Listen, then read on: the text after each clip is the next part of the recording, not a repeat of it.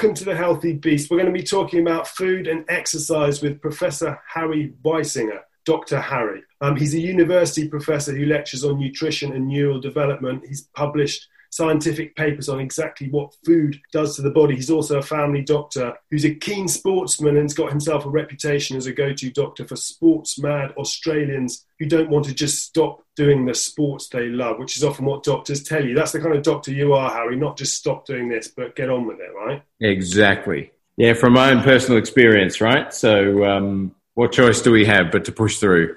So, that's certainly the type of medicine I would promote is um, never too old to exercise, and there's always something you can do. I look after a range of people, and some are athletes and others are not. And um, by and large, the people that I look after are continuously interested in their health, but have periods where they're, you know, just loosening off a little bit. In, in Australia, the experience here where I live in Melbourne was of a pretty hard lockdown. And I know you guys are going through something, you know, reasonably similar now. But ours was ours was so intense in here in Melbourne that we couldn't, for instance, go further than five kilometres from our house, and there was a curfew. So, which was just you know bizarre for someone living here, especially in spring and the weather starting to warm up. Yeah, I mean it, it was difficult, and when we finally got uh, the chance to to get outside. People obviously have gone to restaurants and bars and, and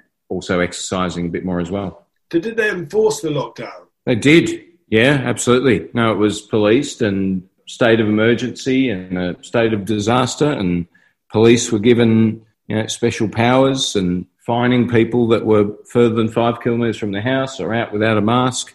I mean, it was pretty intense, Rich. It's still I'm still feeling the effects personally myself. I'm happy to admit that. Uh, it was really hard, and I know it was hard for a lot of people.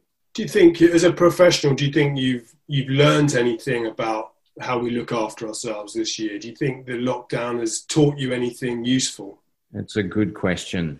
I think you know I I don't know if it's taught me much professionally, although maybe if I reflect, it will. But it's it's taught me that you know mental health uh, can be pretty fragile based on circumstances. And know, again, I'm I'm speaking from experience. I found it really hard because whilst I was still working and and working really hard as well, I was quite isolated in that I was at home, my wife was at work. Uh, she's an optometrist, so that their clinics stayed open, and you know the kids were you know variably at school or not, but it was quite isolating, and I and, you know, I have taken good mental health for granted, but I did start to understand the impact of some of these things, some of these sort of losses of certain freedoms that we're accustomed to. But I can only imagine what it would have been like for people that had lost their jobs uh, or had no you know, reasonable income, had payments to make, uh, and and so forth. So I think that's that's my reflection of it now. Do you think Do you think you'd um, considered mental health as much before this year? Was it something you always, when you were taking care of your physical health, was it something you were aware of, or was it just something for other people? Yeah, well, so I've never really, I've never really suffered mental health issues other than you know getting down every, every now and then, which everyone experiences. Certainly, as a family doctor, looked after hundreds of people with mental health issues. And I've seen the most extreme cases, you know, the people that are in hospital uh, with with these problems. Uh, but I guess it's you know we're all we're all somewhere on that spectrum. No one is immune from from mental health problems because I guess if things just get hard enough, uh, it, it can really test you. So that's that's that's what I think, Rich. I mean, I think yeah. you're right. You said it was because you said it was was fragile. I think it's a very it's a very good point because I think even though we we we talk far more about these things than we used to, I, th- I think still a lot of people have this idea that that mental health problems that they won't affect me. You know that they're that they're that is something that affects other people. Um, yeah, and, yeah. And and as you say, it's fragile. It does it, it doesn't take many things to go wrong in a person's life as you say, those those vital things you need, like somewhere safe to live, an income, a purpose, um, love around you. If if if those things disappear, as you say, everyone's mental health is fragile. Yeah, I, I, Rich, I thought it was the rate of change you know, as well, because I think people are very adaptable. You know, so we can adapt to certain things, but it was just the the velocity that we lost. Uh, you know, normal life. You know, you go from traveling for work and gainfully employed and going to the football, going to the cricket, and you know, going to the cafe down the road for breakfast or something like that, hanging out in the park with your with your kids. And the next thing, you know, we're cooped up and, you know, it was totally different. I think it was the rate at which it changed. And it literally was over the course of weeks uh, that we that we went from fully normal to fully abnormal. And and Rich, the other thing the other thing I guess I want to say is that, you know, the def the definition really of, of a mental health problem is one in which function is affected because we, we all get down and we all get, you know, so, somewhat excited, you know, heading, heading towards, you know, manic at times. But it's when it affects your performance in social settings and work settings that it becomes, you know, more of a, of a problem and a, and a diagnosable condition. And, and so though I've, though I've sort of indicated to you that, you know, I've been mentally unwell in some way, I, I've kept functional, but just not as just not as sharp as as I'm accustomed to being. Uh, you know, I find I, I, stare at my computer screen just a bit longer than what I'm what I'm used to to get things done. And I'm, I'm certain people can relate to this. I, Rich, I really hope I'm not the only one that feels like this. No, Harry, I'm, so, I'm sure you're not. And I, but I think that that that definition you've given is a is a useful one. I think to say that um, you know they, they become, it becomes a definable mental health problem when your when your function is affected. When, oh, totally. when it stops you doing things, it's useful because I think, as you say, everyone will have will have felt you know some sort highs of, and lows. Highs and lows, highs and lows, exactly. But the but the crucial thing is, are you able to keep keep functioning? Are you able to keep doing what you're what you need to do on a most basic level you know getting out of bed washing mm. yourself mm. this kind of thing because it's when it's when those things go that that's when someone is you know it's diagnosable and you know they need clinical intervention i suppose that's what you're saying Preci- precisely and it's interesting you know the i guess the topic we're we're thinking about is you know food and exercise and th- those two things really are really are critical uh, I guess, interventions, but things people can do to, to stay on a more even keel, even when things are challenging. Because let's just say this whatever, whatever the challenges are at the time, as stressful as things can be, when we don't eat properly or exercise, it's worse. It actually makes it much worse. And conversely, there's been tons of research that shows that certainly exercise is as good a therapy for things like anxiety and depression as any medication. So, you know, certainly this, is a, this has been a focus. And, and whilst I was struggling along, I was certainly, you know, helping helping my patients to stay on top of the situation, uh, you know, through diet and exercise. Is this sometimes a problem for you as a doctor? I was just writing down a thing you said because you said um, exercise is as good a therapy as any medication. For you as a doctor, is this sometimes a problem if someone comes to you and they, you know, they know you're a doctor and that you have access to drugs? So, and we've all got the internet, so you probably know the kind of drugs that you might be given. Is it sometimes a problem that they want you to, to do the doctor thing of giving them drugs and you're telling them to go for a bike ride? Does this ever create tensions? Historically, not really. Um, uh, that's not that's not been my experience. It's a good question, but it's not my experience. And certainly, uh, th- you know, this year I, is the first year I've stopped seeing patients in general practice and chosen to concentrate more on my uh, wellness, uh, weight loss, and high performance clinic. So I'm I'm now really only looking after people that fully understand the you know the modality of exercise as a tool uh, for for improved health and longevity.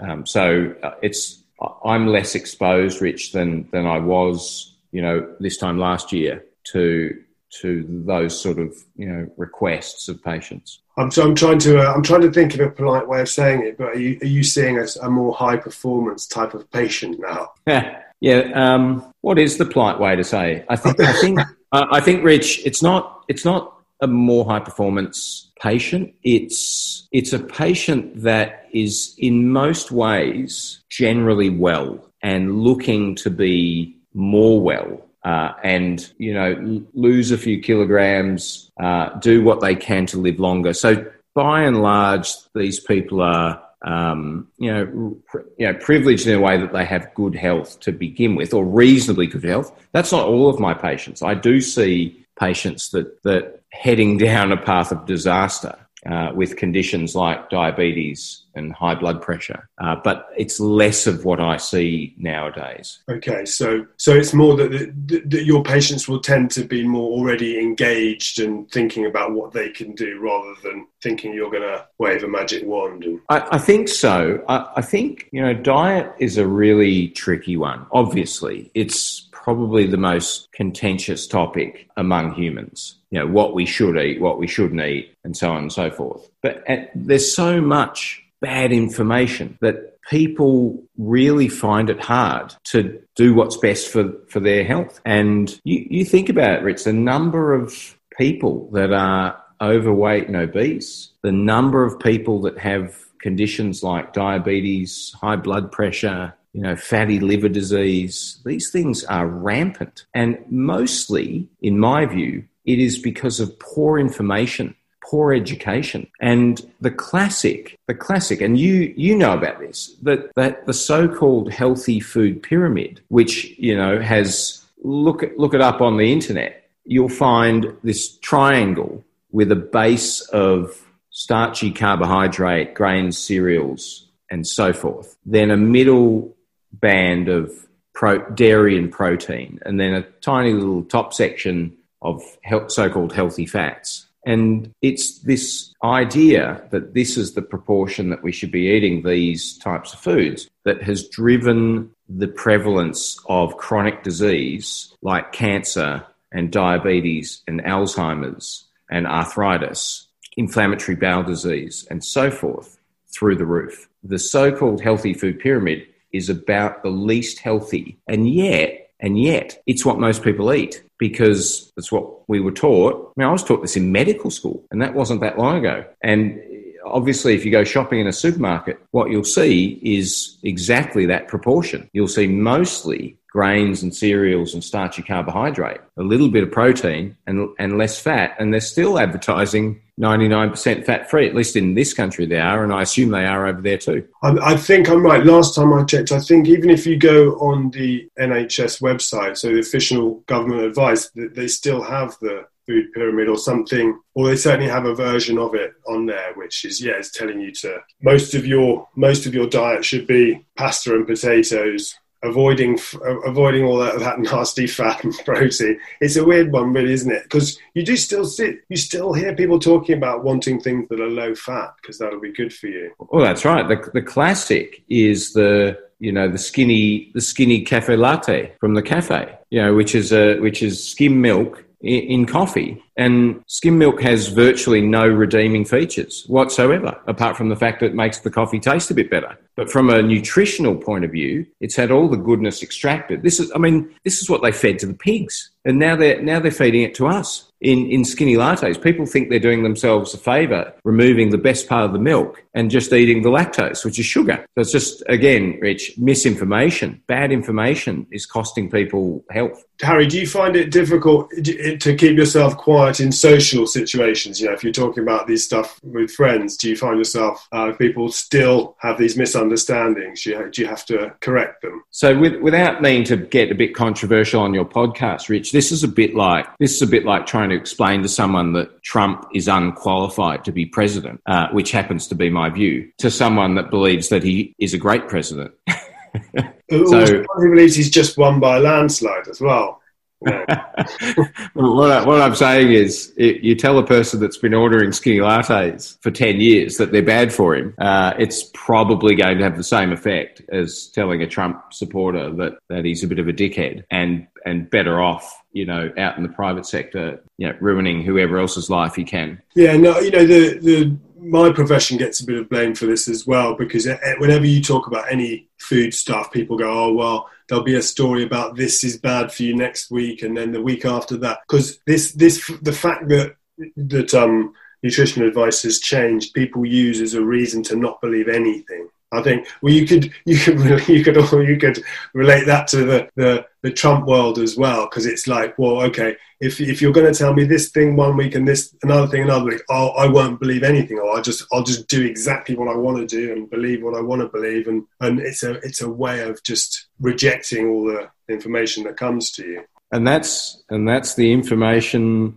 crisis that we're in. Now we could Rich I could bang on for hours about you know information, um, I guess, warfare, disinformation, misinformation, all that. But you know, as it pertains to as it pertains to health and nutrition, it's you know, it probably stems back to to the the self interest of certain you know producers, uh, you know, sugar industry and grain industry and and dairy industry and so forth. Uh, but those that bad information is propagated very effectively, as you know. And so, yeah, I, I do. I struggle. Um, I used to struggle to keep my mouth shut. And well, now I get to talk on podcasts, so it's a lot more effective. Yeah, well, exactly. It's a good. Um, oh, yeah, I wanted to ask you some specifics because we're appearing tomorrow on this uh, this panel, this food industry panel. It's called Food Tech Futures, mm. and they're talking about you know ways that we can get the holy grail of snacks where they're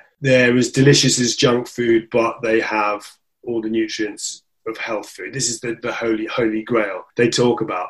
And I, I mentioned to them how with snack food particularly, it's very easy to get carbohydrate. You know, there's no problem in any in any shop. You can buy as much no. car, cheap carbohydrate as you want. Getting protein, on the other hand, is is quite difficult. You know, if if you don't like nuts, protein protein rich snack food can be quite hard and they sort of they sort of turned on me a little bit. This group of people when we were having our preparatory talk, as if to say that this the the need for protein has been overstated. And my question to you was, I think people, a lot of people like me, will do the same thing. They'll they'll they'll look around for healthy food they can get, and protein will be an important thing.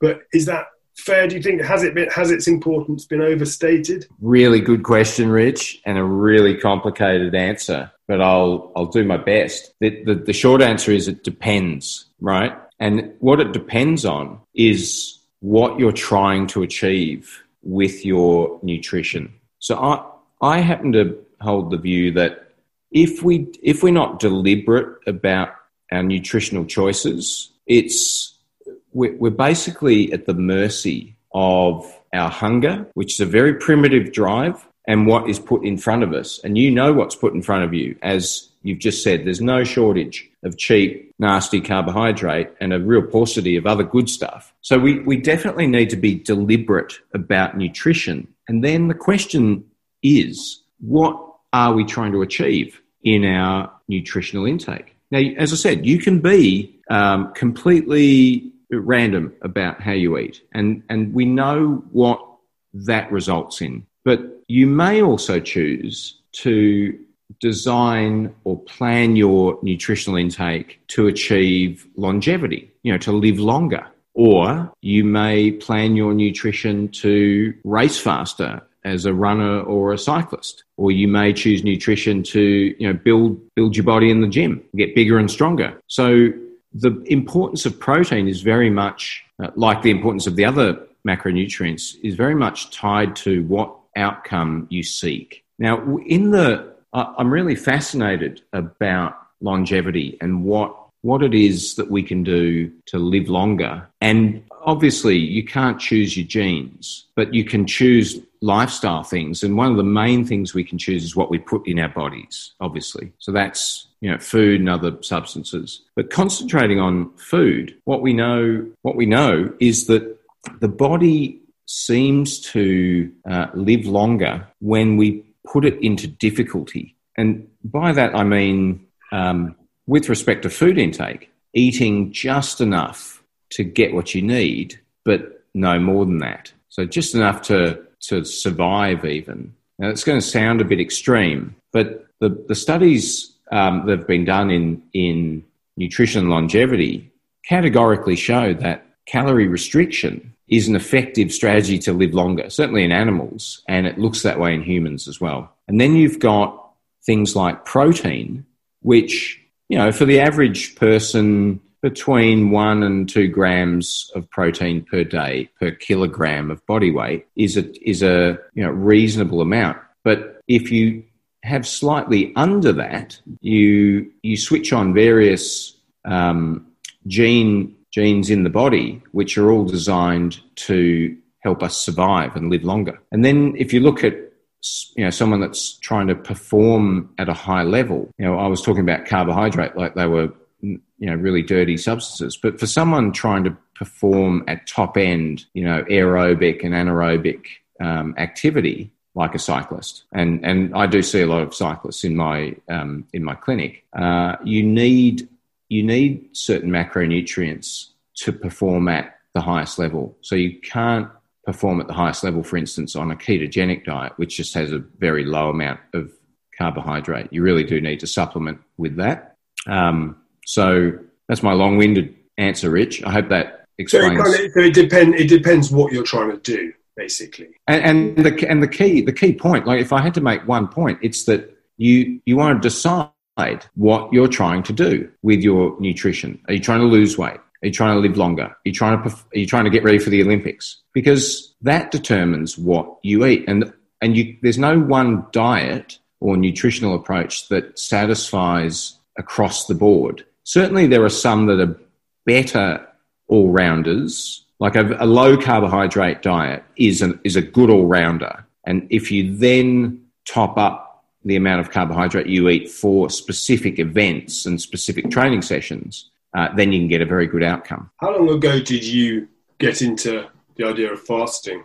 Hmm. I think it's probably been on my mind for several years, but if I'm perfectly honest, um, I've only really taken it seriously this year. So I, have experimented with diets for 15 years, I would say. Uh, you know, I'm, I, I treat my body a bit like a test tube, and I've tried virtually every every dietary trend that's got any sort of uh, reputable science behind it, anyway. And when I started to understand the importance of autophagy, which we can talk about um, in longevity then I started taking fasting very seriously. And my, my wife and I sort of started to fast, you know, virtually every day for some length of time, usually 16 hours. And then once a week, we'd have a, a longer fast up to 36, 48 hours. And again, this is, this is sort of coming back to that concept I mentioned before about sort of putting your body into some sort of difficulty where it has to switch on survival genes, which basically start recycling all the, all the junk DNA and cellular material that's been accumulating. And, and that all gets sort of recycled. And, and there you go. There's your risk of cancer and, and other me- and metabolic conditions all reduced just by the act of, of fasting.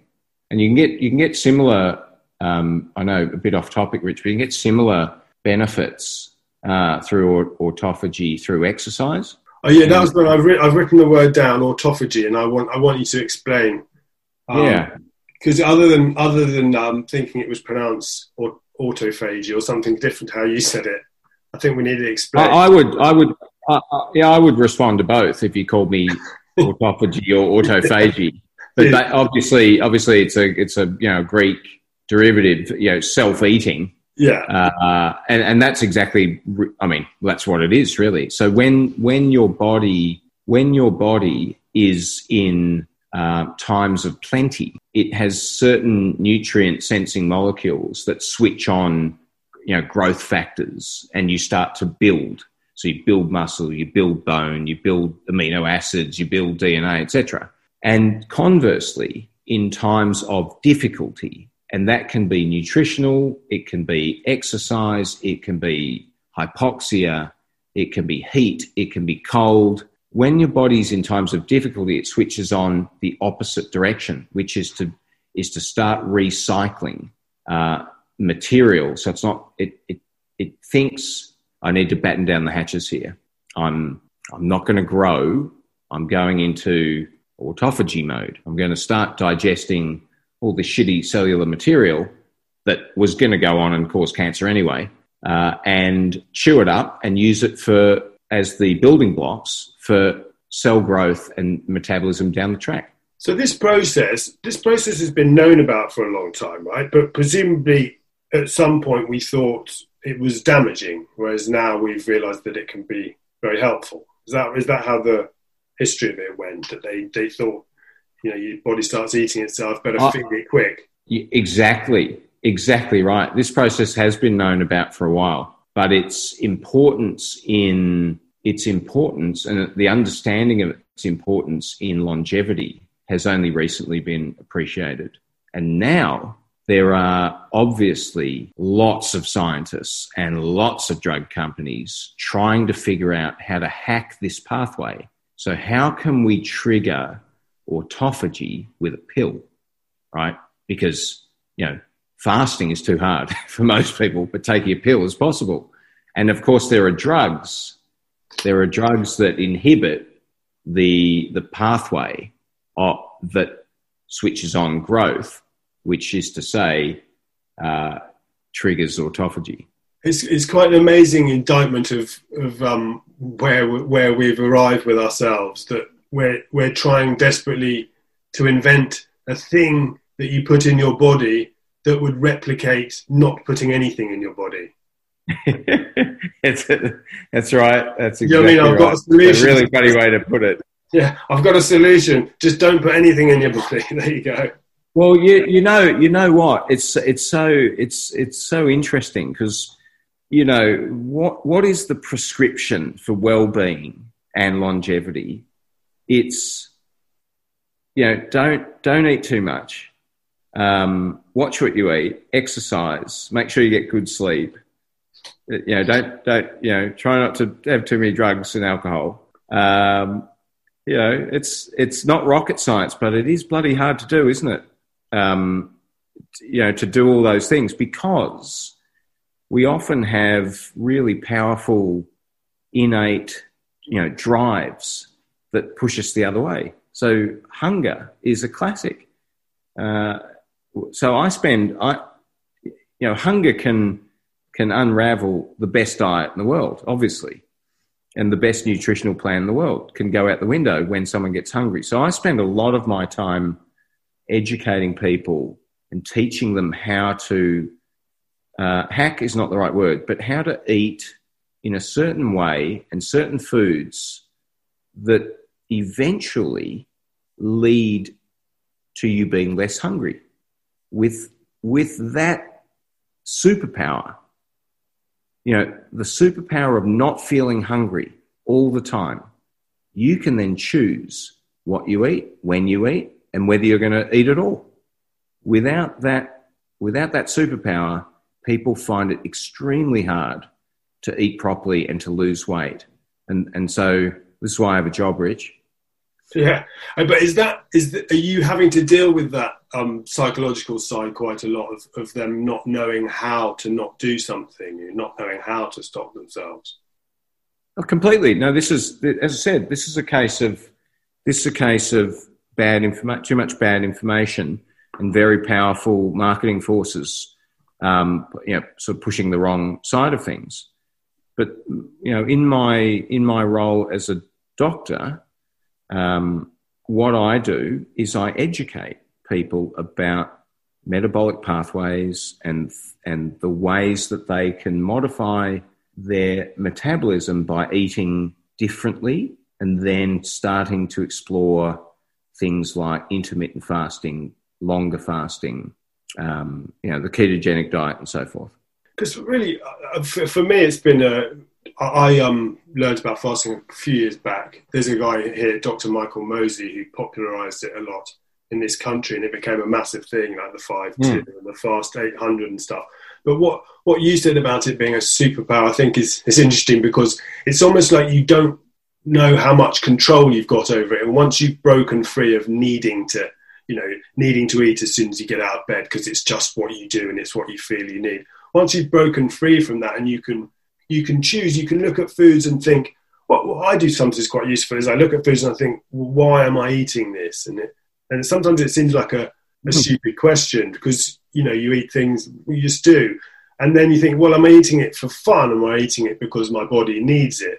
And if you ask yourself that question, you can make a more rational choice. And if it's a chocolate bar, you can't really say your body needs it. It just it's just for fun. And if that's in that relatively small percentage of unhealthy food, then so be it. But yeah, just putting that question to yourself, what am I eating this for, is a useful one for me. I think it's I think it's really useful, and and if you're honest, if if you're honest, I would venture to say that most of the time you couldn't answer the question because it's a subconscious drive, and and genetically speaking, we are programmed to eat when food is available. Exactly. Yeah. Exactly. No, uh, yeah, it's all it's all very well for me to make light of you know just stop putting something in your body, but you know these are these are urges so powerful that people will kill for them. You know, it's, it's precisely fight for survival. So you precisely. Can't, you can't just click your fingers and say stop that powerful urge that you would kill for, can you? It's not as simple as that. Well, well, that's well, that's that's precisely right. I mean, as I say, it's the most it's the most powerful drive that we ever experience and if you want to, if you want to test it out, Rich, you just imagine being hungry, horny, and tired, and check out what order you think you'll do things. And I'm will, I'm willing to bet you're going to eat, then you're going to go to sleep, and then in the morning you'll see if you can get lucky. But, um, no, no, that's uh, you know, hunger is massively powerful, and it's because of it's because this drive evolved that we are here, right? It's our ancestors had the drive, so they were able to survive, right? But we are not in that time. We're, we're in a time where there's you know, manufactured food in such quantities that the, the real problem is not eating. That's the, that's the, that's the challenge because if I remember rightly, these they, they found these things out by mistake uh, to a large extent. I think they had you know sort of famines in in various U.S. towns, and suddenly they found that people were living longer, and they didn't know why. So there have been various ways they found it out by mistake. But this idea that that putting your body into difficulty is good for it, you can I guess you can expand beyond beyond diet in, in the, into exercise, but also into into your psychology as well because you know difficulty in terms of your of challenges you face in life are good for you as well. You know you don't want a life where you wouldn't you don't want a job where everything is simple and easy all day because it gets very boring. So it seems like physically and psychologically we benefit from being kind of things being difficult for us things being slightly out of reach just keeping us on our toes i suppose. No it's a it's a it's a great topic isn't it? Because you know as parents you know, as parents, we we've we've got that really difficult choice in many cases about whether to whether to give our kids, you know, what they want, right? Because you, what you want is your your child to have the drive to go out and get it, because otherwise, a brutal it's going to be a brutal experience if they get out into the world and, and think that they'll get everything they want just straight off without any effort. And so, how do you train grit and and motivation? Uh, you know, the the sort of the proven way is is to deprive them of what they want, which is the. I mean, sure, this is probably the hardest thing for a parent to do is when their kid says, "Can I have this?" to say no. Um, but you know, I guess I guess this is something we all have to face as yeah. parents. You know what? You know, the, the thing that's useful with kids for me has been video games because it's been because I've seen my kids are ten and seven now, so they've they've been introduced mm. to video games, and I and I've I've been able to say to them, look, I can see that if I let you play this video game, you'll play it forever. You know, just you'll just you'll never stop. And i said i don't have all the answers as a parent but i do know that that's not good for you. So to, you know everyone knows that at a certain point video games become bad for you. So that's that's sort of been a way into the conversation of saying that like you know you have to limit things. You know i think my job as a parent is to limit things even if i don't want to. And yeah it's always easier to go oh go on then. Dad, can I carry on playing this? The easiest thing is always, yeah, yeah, go on there, go on there. But you do have to, you do have to say no at a certain point, kids, don't? As much as as you say, you, the, the the the easiest thing is just to let them have what they want. Yeah, I think I think you know when we know something is, I think when we know something is harmful, you know, it's our job as parents to to to steer them away. You know, we know from from research that the later, you know, a, a child gets exposed to things like cigarettes and alcohol and drugs, the, the better the outcome is likely to be in their lives.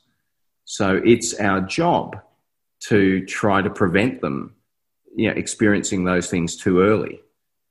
Uh, so, yeah, I mean, and then there's other things that we just believe to be bad for you, um, but don't quite know yet, but it's a parent's hunch. And, you know, as I say to my kids, while you're living under my roof, and you know what, that was what my parents told me and probably what their parents told them. So well, it's awful when you realise your parents were talking sense. You know, it's a terrible realisation, and you hear yourself saying things they used to say.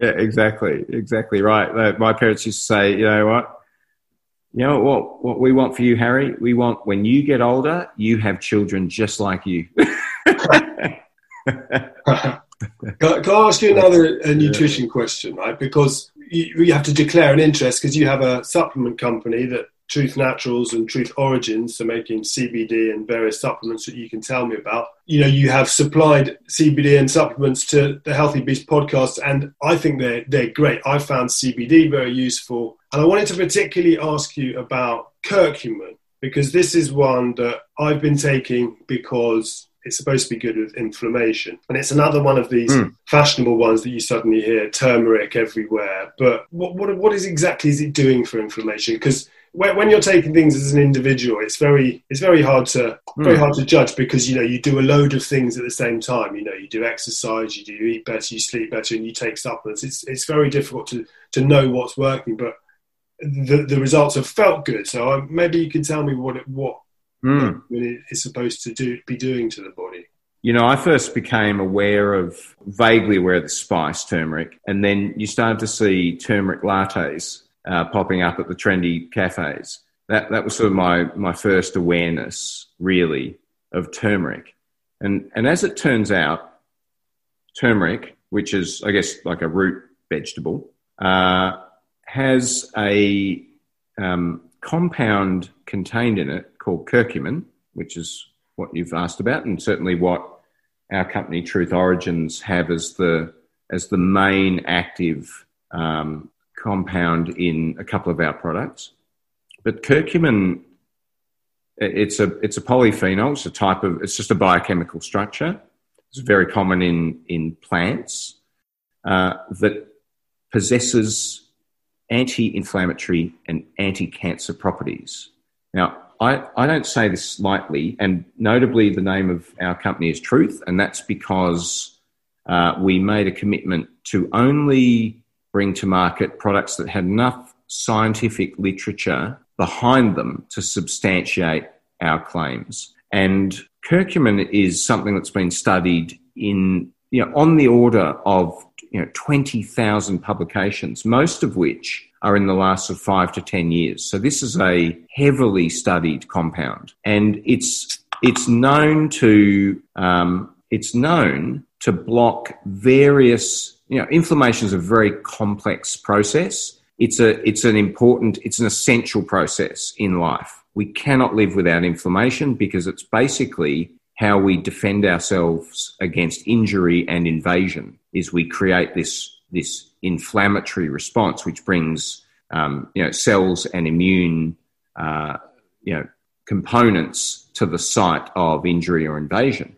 But of course, when inflammation gets out of balance, we get all these undesirable conditions like Alzheimer's and cardiovascular disease and Crohn's disease and arthritis and endometriosis, etc. So it's undesirable when it's in the wrong place at the wrong time and in the wrong amount. And and as I said, it's really complicated. You know, there are hundreds of pathways that control how the body regulates inflammation. And Curcumin interferes with a good number of these to the extent that in both in in vitro, so in test tube type environments, and in animal studies, and now in human studies, it's shown to reduce inflammation and the sequelae of inflammation, which are generally pain and swelling. So it's a it's a very active compound. The other property I mentioned, and you know, we're, we're sort of restricted from writing about this on, on our website or in any advertising. But quite frankly, curcumin kills cancer cells, particular cancer cell lines, including breast cancer. And this is well known in the literature. And it's the reason that many drug companies are evaluating the role of curcumin as an adjuvant agent in chemotherapy. So this is significant. Um, I take curcumin every day, have been since we started making it. And I think, Rich, if I'm honest, you know, it ain't Nurofen, all right?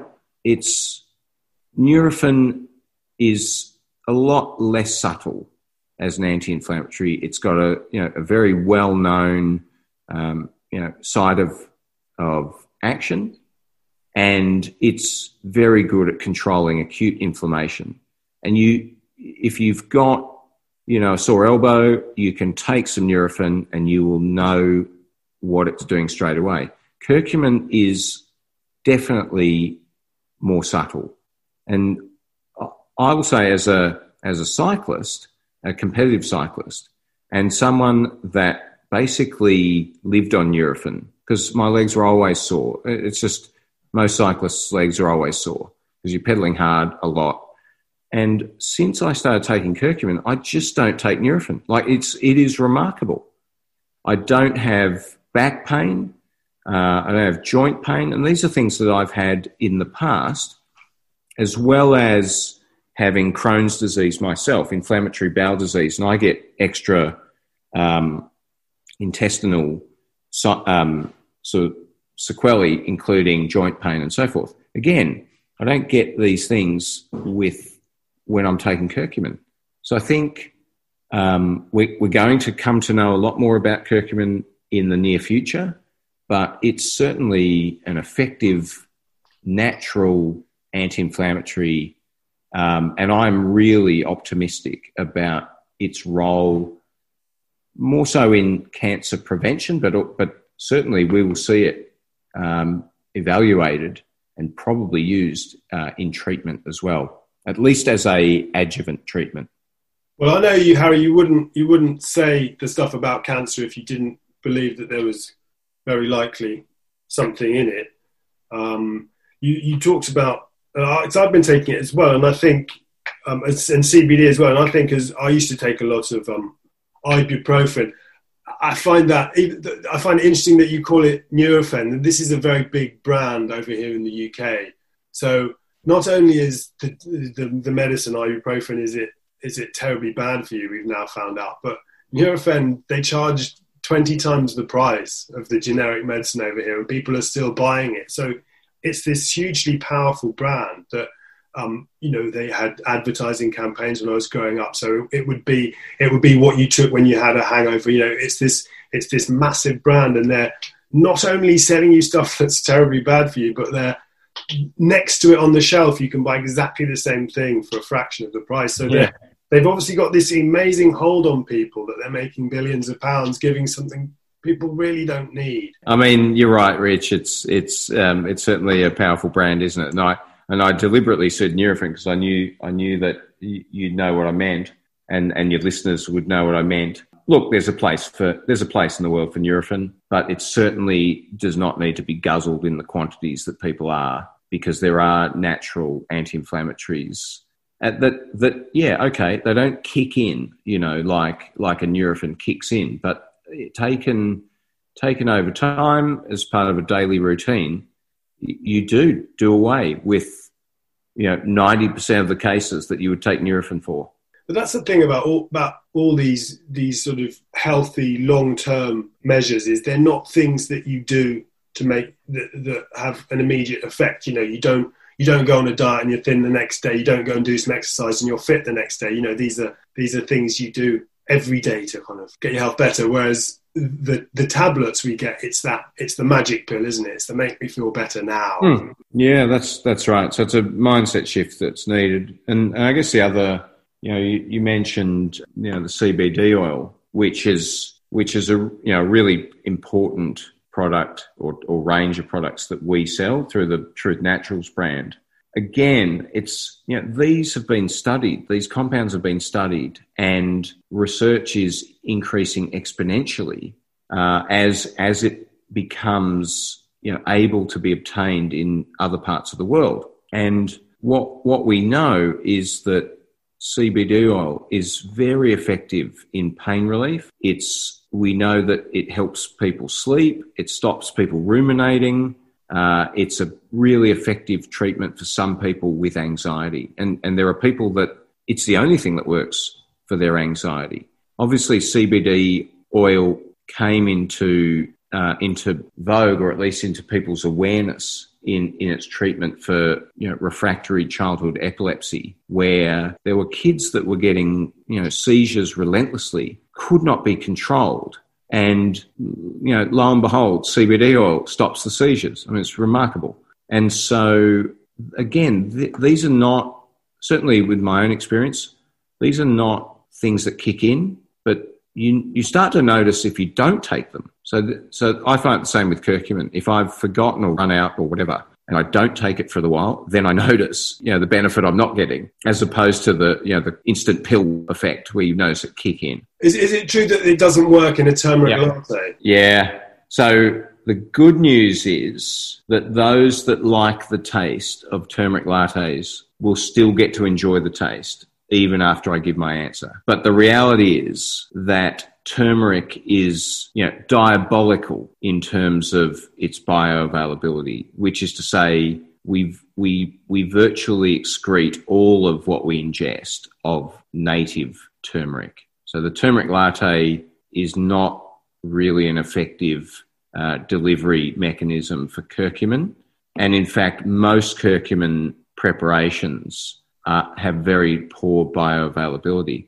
What, what makes ours highly bioavailable is basically particle size and the way that we've prepared the um, formulation. The, the, particle size is so small and the surface area uh, to the particle size is so high that is rapidly absorbed across the gut and therefore enters the bloodstream and can go and exert its effect in various parts of the body. Plus, you know, like other preparations, we also add, you know, black, black pepper extract, which has the curious effect of increasing the absorption of the curcumin across the gut wall. So, so if you have, if you like turmeric lattes because you like the taste, good, but the but the the magic anti-inflammatory effect you're not going to get. You're just going to get a yeah. Well, well, if they if they don't listen to this podcast, Rich, they will get they will still get thirty percent of the benefit from the placebo effect. Oh, exactly. But yeah, the, but the real but the real effect, but the real effect, unfortunately, requires curcumin that crosses the gut, and yeah, the turmeric latte ain't it. Yeah, don't go taking away the placebo effect from us. Don't go taking that. Yeah, you know. yeah, yeah. Just you need to timestamp. You need to timestamp the um, timestamp your podcast and say, don't listen to this if you're a turmeric latte drinker. Yeah, yeah, exactly. Are you, have you um you're, you're still training, but you're are you 50 yet? Sorry to ask a personal question because we did a podcast in 2018. You were 48. Are you 50 yet? I am not 50, Rich, and uh, I resent. I, I I desperately resent the question. Don't look uh, it. You look 35, but like I, I was doing, I was doing the maths. So you must be, you must, it must be um, yeah, how long? Three weeks, man. How long? Three weeks, my man. Three, Three weeks. weeks. I yeah, no. Yeah. My sister just turned 50 yesterday. I've got a couple of years to go. But have you found? Do you find being still a young man, but not quite as young as you were? Is, it, is that affecting your training? No, not at all. no, I train. I train harder than ever. You know, I do a few. I, I, I probably need to do a few more things to recover than than my younger, uh, you know, racing uh, compadres. You know, I put my legs in pneumatic compression boots every night, and you know, take my take my curcumin, make sure I get enough sleep. Uh, whereas you know when you're younger, you can you can go a bit harder and concentrate a little bit less on recovery and still pull up well the next day. But no, I don't. I, I don't feel. I, I, feel better. I'm training better than I was ten years ago, and um, no, I'm uh, I'm I'm going well, thanks, Rich. And um, yep, as I said, fifty in three weeks, and oh, good for you. Well, on, on to the second half. well, good for you, man. Well, you, anyway, you saw how good Tyson looked at 54. Did you? Did you? Did you see I, Mike Tyson? no, I haven't. Are you not a boxing fan? I haven't. I mean, whatever you think of boxing, whatever you think of Tyson, I mean, age 54, he looked amazing. Mm-hmm. So I think being 50 is nothing these days. Oh, I completely agree, Rich. I'm I'm only halfway there. It used to be when we were kids, 50 was an old man, wasn't it? Now, train hard, stay young. Oh, fully. I mean, my cycling coach is 62. He's the he's the reigning, you know, Australian Masters time trial and road race champion. I know what's possible with a you know slightly older body. Well, Harry, it's great to talk Mm. to you. You too, man. Thank you very much. Pleasure. If you want to know more about the supplements, so it's truthnaturals.co.uk, truthorigins.co.uk. Origins is the supplements and naturals is the CBD. Good work, mate. Okay, Dr. Harry, thank you very much. Oh, you're welcome. Fantastic.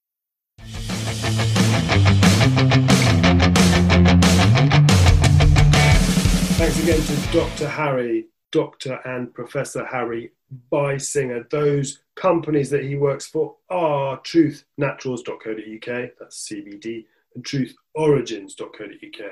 Healthy Beasts is healthybeastpodcast.com and at Healthy Beast Podcast on Instagram. Thank you very much for listening.